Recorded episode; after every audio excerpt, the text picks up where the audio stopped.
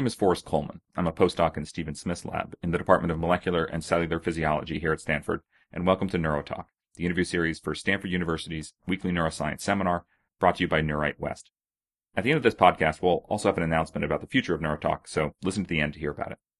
This week, our guest is Tim Ryan, a professor in the Department of Biochemistry at Weill Cornell Medical College. Thanks for joining us today, Professor Ryan. Thank you. My pleasure to be here. So, could you first just tell us a little bit about your background and where you grew up and when you decided you wanted to become a scientist? I grew up in Ottawa, Canada. I think I, I sort of knew I was interested in science pretty early on because uh, my father was a professor in academia and biochemistry. My uncle was a psychologist. My grandfather was an entomologist. And so it was sort of in our DNA that these were fun pursuits. And I, that's why I headed in that direction, I think. So you started in undergrad, you were a physics major, is that correct? That's correct. I went to McGill. Yeah. So, but then you veered back towards your father. That was not intentional.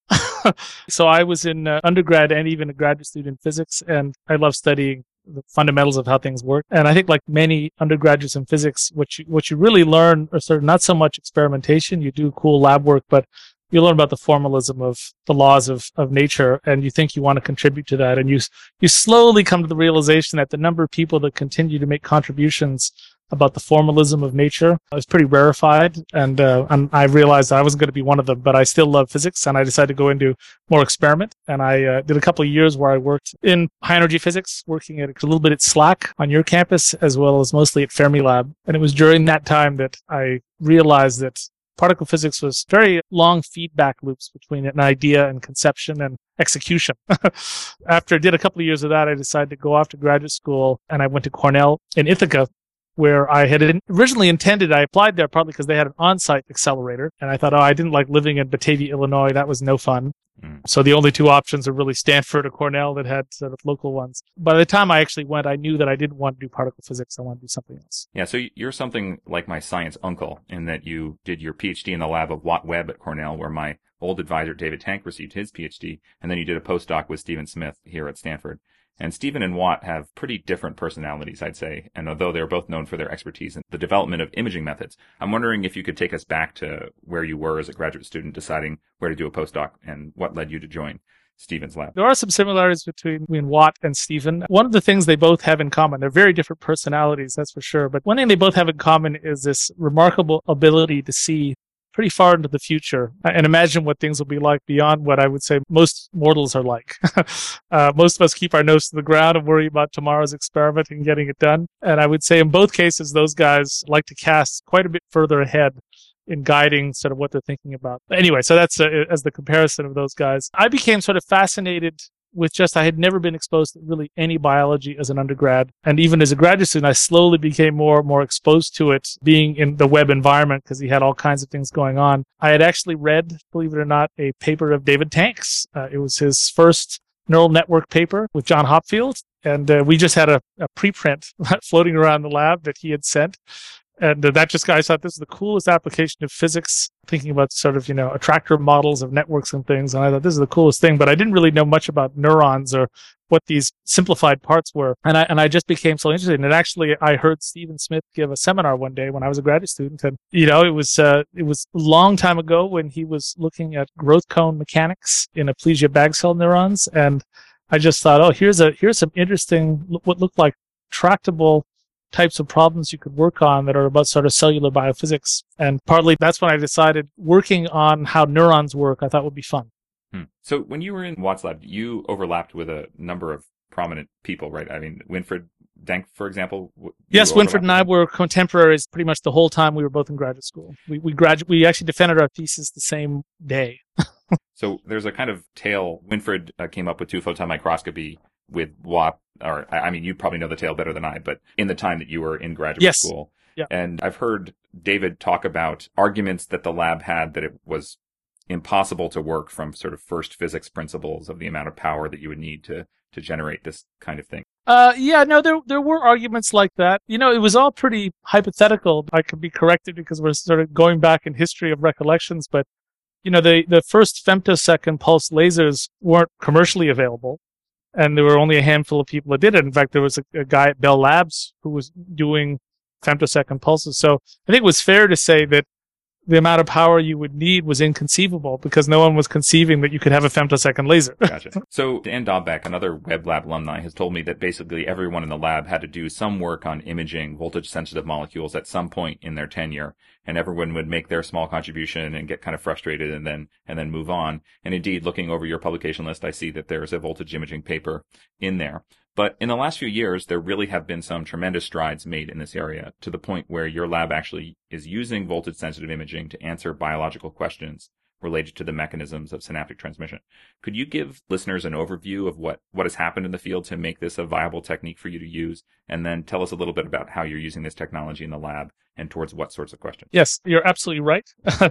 Just like Dan Dombeck uh, after me, I too was given an initial problem of working on voltage sensitive dyes because WebEd had a transient success on a very early one of a student successfully working out a mechanism of how it could sense voltage. Sort of because of the success of that student who was about a decade before me, and it's still an important problem. I did some experiments that I was on a paper with a postdoc, but I realized that, you know, these are really hard and ultimately everyone thought that they wanted to use them for neuroscience.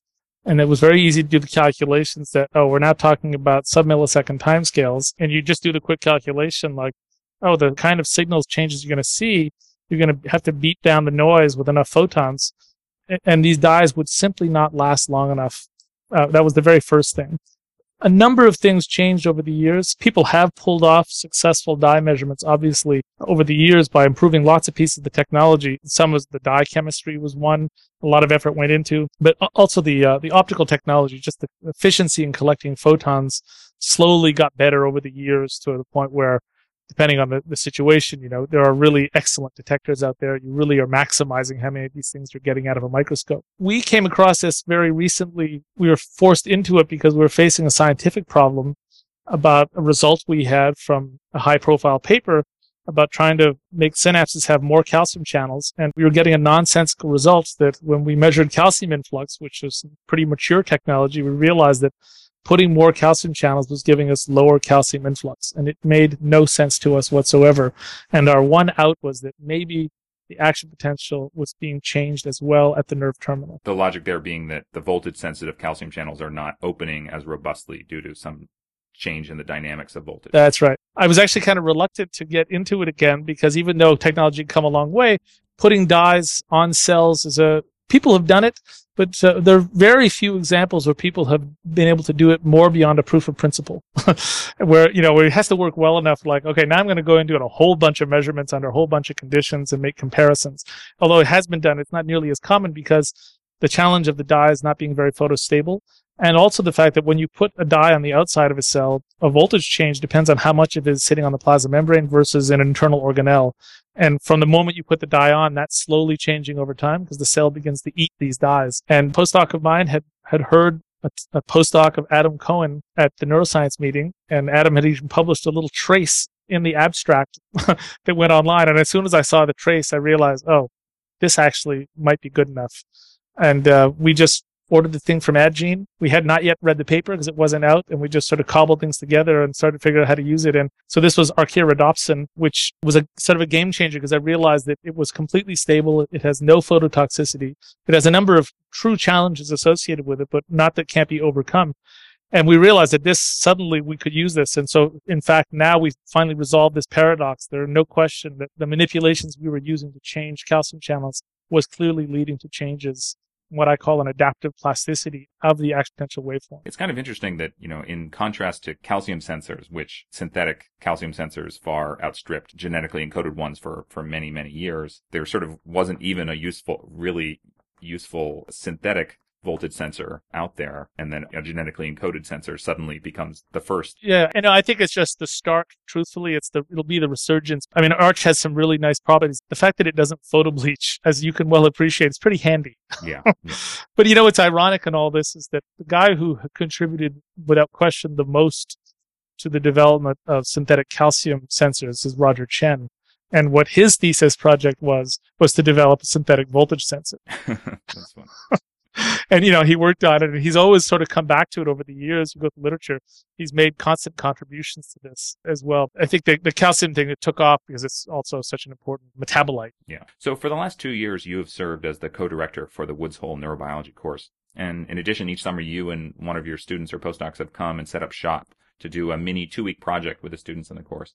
Yep. Since it seems like quite a bit of effort taking away from your primary research interest for some time, I'm wondering what benefits you've drawn from uh, teaching this course and what are some of the projects you've devised? I love going there for lots of reasons. And there's no question there is a price one pays. I take probably to ensure success, I take one of my best people, which means I take the person who's the most productive out of production and dedicated to an educational effort. What is really positive is that for the weeks I spend about five weeks total at Woods Hole in the summers, but honestly, you get exposed to so many people. And just an example, it's, it's so refreshing to bounce your ideas off of people and actually be able to have, it's more than just an hour at a conference. You're there for a couple of weeks with the same faces and you can talk about something the next day and say, Oh, I thought about this. This is a better way to do it. And in many cases, you're actually doing experiments there. So there's a rapid feedback and it's just this constant input from people that are not thinking about your problem normally, but are willing to think about it and will think about it and vice versa. I mean, I'm, I love hearing about other people's work and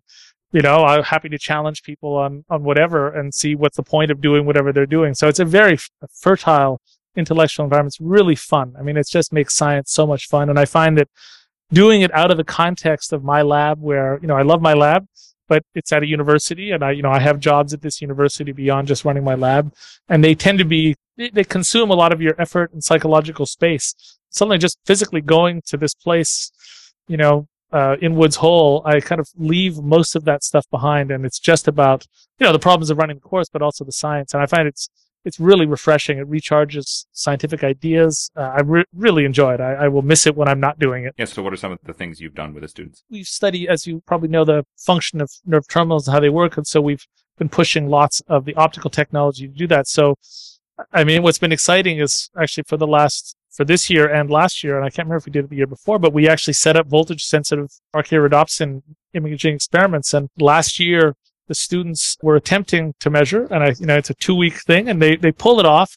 I wouldn't say we're ready to publish when, when we're finished, but which was to see whether or not classical G protein based modulation, for example, you know, things like uh, adenosine or something like that, or in particular opiates was the one we focused on last year. These have profound effects on changing presynaptic function. And we know for sure one of the things they affect is calcium entry. And we actually verify that. So we set up calcium measurements as well and impact. But what was really exciting, we also were curious, was this having an effect on local action potentials? Could these modulators have other functions, which is changing the shape of the waveform, presumably by working on potassium or sodium channels? We actually concluded they did not seem to do that. But this is again one of these things that's unknown. We don't know the answer. We have the technology to get the answer. So either way, we're fine with the answer as long as we can pull it off. Yeah, and, uh, yeah. So the students get to see something so totally state of the art where there aren't really any other labs I know of that are even trying to answer that kind of question. And it's a curiosity a little bit, but there are lots of things like this that one could imagine trying to go after. Yeah. So earlier this year, your lab published a paper where you described a new method for quantitatively measuring ATP synthesis at the synapse. Yes. And while it was assumed that synaptic activity requires a large amount of energy, it was unclear if the ATP was being locally synthesized at the synapse and how the availability of ATP affects synaptic function and how synaptic function in turn affects the synthesis of ATP. So your paper was the first to address all of these questions. Could you describe the method you developed and what you were able to find? Yes, that was a, a project that uh, requires patience. It started about four or five years ago. And uh, the method we ultimately used was to build an ATP sensor based on the enzyme luciferase encoded, the one that it comes from the North American firefly, because that enzyme uses as one of its substrates to produce light, luminescence is ATP. It uses two substrates, you know, magnesium ATP and another small molecule called luciferin.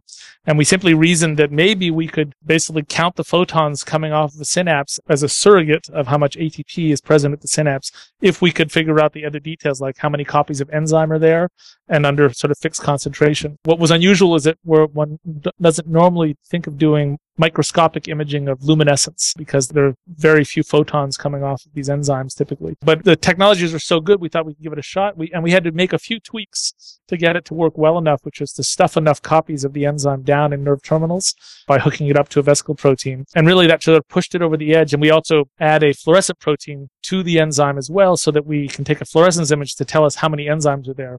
And if you will, the ratio of luminescence and fluorescence becomes the reporter of ATP, which we were able to calibrate and show. Yeah. Were you concerned at all that you would pack so much uh, luciferase enzyme that it would actually be a, a sizable sink of ATP? Yes, not only were we concerned, but that was an immediate question of a reviewer.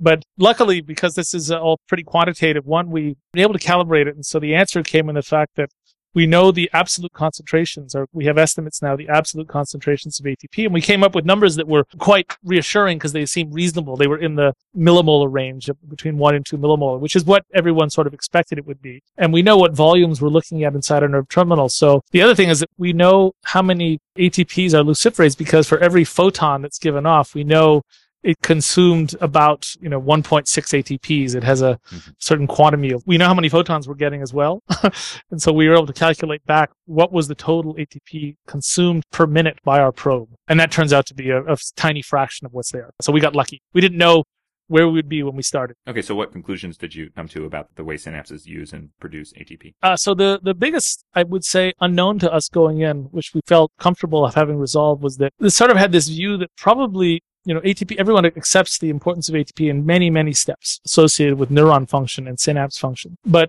the thought was always that, oh, don't worry, ATP is probably kept at very high levels to guarantee that it's always going to work. And that certainly was a possibility, is as if you sort of always have the available electricity to keep the thing running, right? The synapse never gets tired. The synapse would never get tired. But in fact, what we discovered, uh, there's two major things that one is that, in fact, the synapse would get very tired if it weren't for the fact that it has its local gen- own local generators and that it turns the action potential into the production of ATP.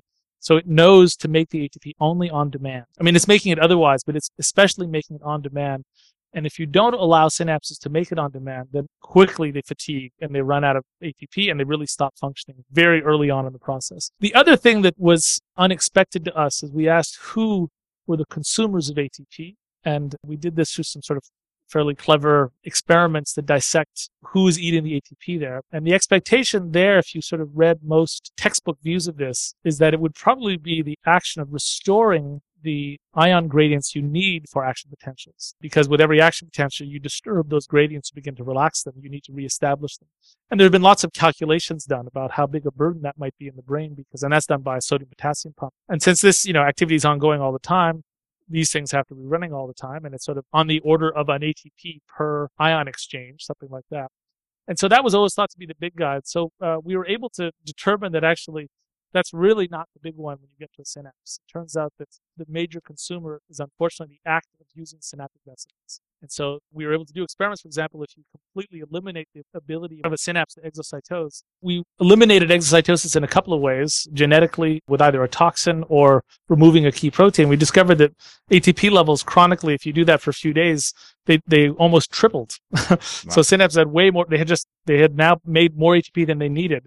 And we realized that was all dependent on the fact that it had activity as well. So that told us that activity was driving it and the, whole vesicle cycle was probably the big consumer. Mm. There were other pieces of the puzzle, but that caught us by surprise. We kind of expected, like everyone, that it would be the sodium potassium pump. So just firing action potentials would be the problem. So do you think that this gives you potentially some insight into mechanisms of degeneration that might happen in certain disease states where you might have ATP building up because synapses are not working correctly, exocytosis is not working correctly, or conversely where the action potential is not reaching the synapse. We were surprised about the buildup. I don't actually imagine that the the buildup is significant for these disease states. It might actually be a diagnostic of it, I suppose. But I think the mystery here and what we're currently working on is what is the signal that tells a synapse to make more ATP? It's the action potential. So how does it read out voltage, right? And the answer almost always is it doesn't read out voltage. It reads out uh, one of the sequelae, which is calcium. And so the coupling we think is there. So interestingly, the sensitivity we found that if you don't allow the production, we just do this synthetically by blocking glycolysis, for example, synapses shut down very quickly. So you're highly reliant on this. So it, it stands to reason there that the, the, efficiency of this coupling is absolutely important. If in a disease state you begin to loosen this coupling, you might not shut it down completely, but you may in fact reduce the fidelity of the connection. The analogy I like to give, and this sort of surprises people, but and I hadn't really thought about it, is I'm sure, Collman, that uh, Forrest, you're not the same athlete you were, say, 15 years ago. Sadly, sadly, my hip has, has dramatically reduced my basketball abilities. It's true. Right. As you get older, you'll discover that most people, their athletic abilities decrease, not just because the parts are wearing out in obvious ways, but ultimately because one becomes less efficient at converting fuel and oxygen into productive work. Okay. And it's not exactly clear why this happens. I mean, it's true that we, this is known with aging athletes. There, you know, Lance Armstrong at his peak was this superstar at doing this, but as he ages, that's what he's become less good at. He does not, his physiology is not coupling his use of oxygen and fuel the same way to muscle power. Hmm. Well, it turns out your brains now we realize are doing the same thing. They are converting activity to function of synapses through the production of ATP. Skeletal muscle does the same thing. Cardiac muscle does the same. So if you think about the aging brain. Is it protected somehow? What is it about an aging muscle that changes its coupling? If the same unfortunate rules are applying in your brain, it may be, uh, unfortunately, a natural consequence. We're just getting a little bit weaker at this step. So I think it's going to be, it, impels us to figure out what this coupling is like and try and understand it to see if, you know, there's what we can do about it. So you cast this in the role, say, of dementia, which is obviously everyone has different susceptibilities, you know, we see in the population for when dementia might set in. And some people are protected apparently into, you know, 10 decades, but most people aren't. And then there are clear causative or genetic causes we know that make you much more susceptible to others. So I think that this interface of this need for this coupling to produce ATP uh, is going to be intimately related to many of the disease states associated with neurodegeneration. I'm not just talking about a neuron dying, but even you know it's slowly losing its ability to function correctly because it doesn't have this coupling done well. And, and our our data just shows that you really aren't very tolerant to changes in this coupling. Hmm. So, what are some of your strategies for going after what are the components of this coupling pathway? There are a couple of ways of going forward with this. One is to immediately address, because there's so many good models, to see if there's something particular about disease states that change the coupling. For example, the other little thing that we know just superficially is that many of the neurodegenerative diseases also have associated mitochondrial opathies. We don't know if it's causative or if it's a downstream of this. But the, we're at the deep level, we're thinking that we have to understand the coupling. And so here we're taking some lessons from the tissues where it's better understood, like muscle, uh, cardiac and skeletal. And there it seems what's magical is that mitochondria have many sensitive enzymes that are sensitive to calcium. And what's interesting is it's a little bit complicated. Mitochondria apparently don't necessarily simply get their calcium from the cytoplasm. It's actually fed calcium from a store. So in cardiac muscle, it sits on something called the sarcoplasmic reticulum. And that's where calcium feeds the mitochondria. And the mitochondria are making ATP. You may have been thinking of mitochondria just as a calcium buffer. I suspect that it's not there really so much as a calcium buffer. It's really there that it needs to be fed calcium to control this biochemical process of making ATP. So we're going into sort of some of the mitochondrial biology and the known pieces of the calcium puzzle of how it even gets calcium into it and where calcium stores are in a neuron. You're probably not used to even thinking that an axon might have a calcium store, but it turns out they do. yeah, yeah. It's also it's an interesting area of biology that's not very well explored. So.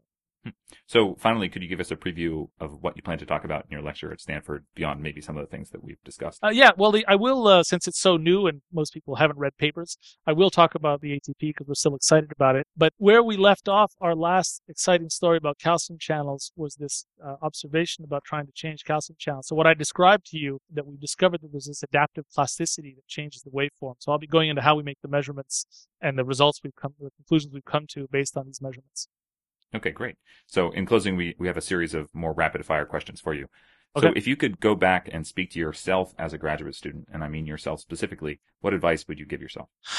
Oh gosh, what would I give myself? Um, probably that there's a lot more wisdom in what, what, what Webb has to say than I was giving him credit for. um, That's a good one. yeah, you know, it could, mentors could be frustrating, as I'm sure you've experienced. And yeah you know, you have to take the long view of these things. And I remember specifically, and this is something that's really stuck to heart, that he always insisted, no matter what data we showed him, that it be quantitative and calibrated and like in some way that you could interpret this numerically. And it was a hassle. it was easier to show some kind of trend and like it's sort of soft. And he just yelled at every postdoc or student that tried to do this. And uh, I have to say uh, that was the best lesson. And the, the, if I had only learned it faster, I mm-hmm. would say it'd be a better thing. So. Yeah. What's the last joke you heard? The last joke I heard a waiter comes into a group of uh, elderly Jewish ladies having lunch. And I realize this is a podcast. It's not meant to offend anyone. but uh, he says, uh, he comes up and they're, you know, they're all having and says, Good afternoon, ladies. Is there anything that's all right? uh, so, um, what do you miss most about Stanford when you were a postdoc? What were your old uh, favorite stomping grounds here? I could ride my bicycle from the Beckman Center at Stanford all the way to San Gregorio Beach, ah. uh, pretty much any time I wanted to. and I, I just loved that uh, part of it. So the the perfect climate, you know, I think every there are lots of great scientific environments. I loved Stanford scientific environment. I thought it was just festering, and I'm sure it's only festering more today. Hmm. Uh, but it was fantastic then. But in fact, you know, there are lots of great scientific environments. So the one I'm in is, is great as well. So Well, thank you so much for speaking with us today, Professor Ryan. uh, it was my pleasure. I look forward to seeing you. Yeah, and thank you all for listening. As I alluded to at the start of the podcast, Neurotalk is going to be undergoing some change. As many Stanford community members know, my advisor, Stephen Smith, is leaving to work at the Allen Institute for Brain Science in Seattle, Washington. I will also be moving with him to work at the Allen Institute starting most likely next fall. Therefore, Neurotalk is in need of a new host next year. We'd like to invite anyone who is interested to contact me at fcollman, F-C-O-L-L-M-A-N, at stanford.edu. In order to encourage people to consider taking on this role and to express my appreciation for the opportunity, I'd like to take a moment to express what a pleasure it has been to do this show. First and foremost, although it's my voice you usually hear, Erica, Mark, and I work as a team to put this show together. The three of us collaborate on doing research on the speaker's background and putting together questions that we hope will elicit some interesting stories from our guests. Erica, in particular, does a tremendous amount of the heavy lifting, not only with question development, but also doing the bulk of the editing, including subtracting out many of the awkward ums and stumbles of my speech. Erica and Mark will continue to be a part of the show next year, and so whoever steps in to host will continue to have their amazing support. Second, for me, this has been an, an amazing opportunity to meet and chat with a wide variety of important neuroscientists, all of whom are pretty interesting people. Over the course of the 30 or so interviews we've done so far, I've gained a greater appreciation for the breadth and variety of research that is relevant to our understanding of the brain. It also has given me a taste of how truly diverse the trajectories of scientists are, not only through their science, but also through their lives. Hearing about unemployed and reformed rocker Jeff Isaacson cold calling Dick Tsien at his office at Yale, or hearing about Yishi Jin growing up during the Cultural Revolution, looking for even partial pages of textbooks to learn about science, has been tremendously interesting and really inspiring. So I encourage anyone who thinks they might be interested in this job to, to get in touch. Neurotalk is a production of NeuWrite West. This episode was produced by Erica Senior, Mark Padalina, and myself. For more information about Neurotalk and NeuWrite West, please visit our website at www.neuwritewest.org.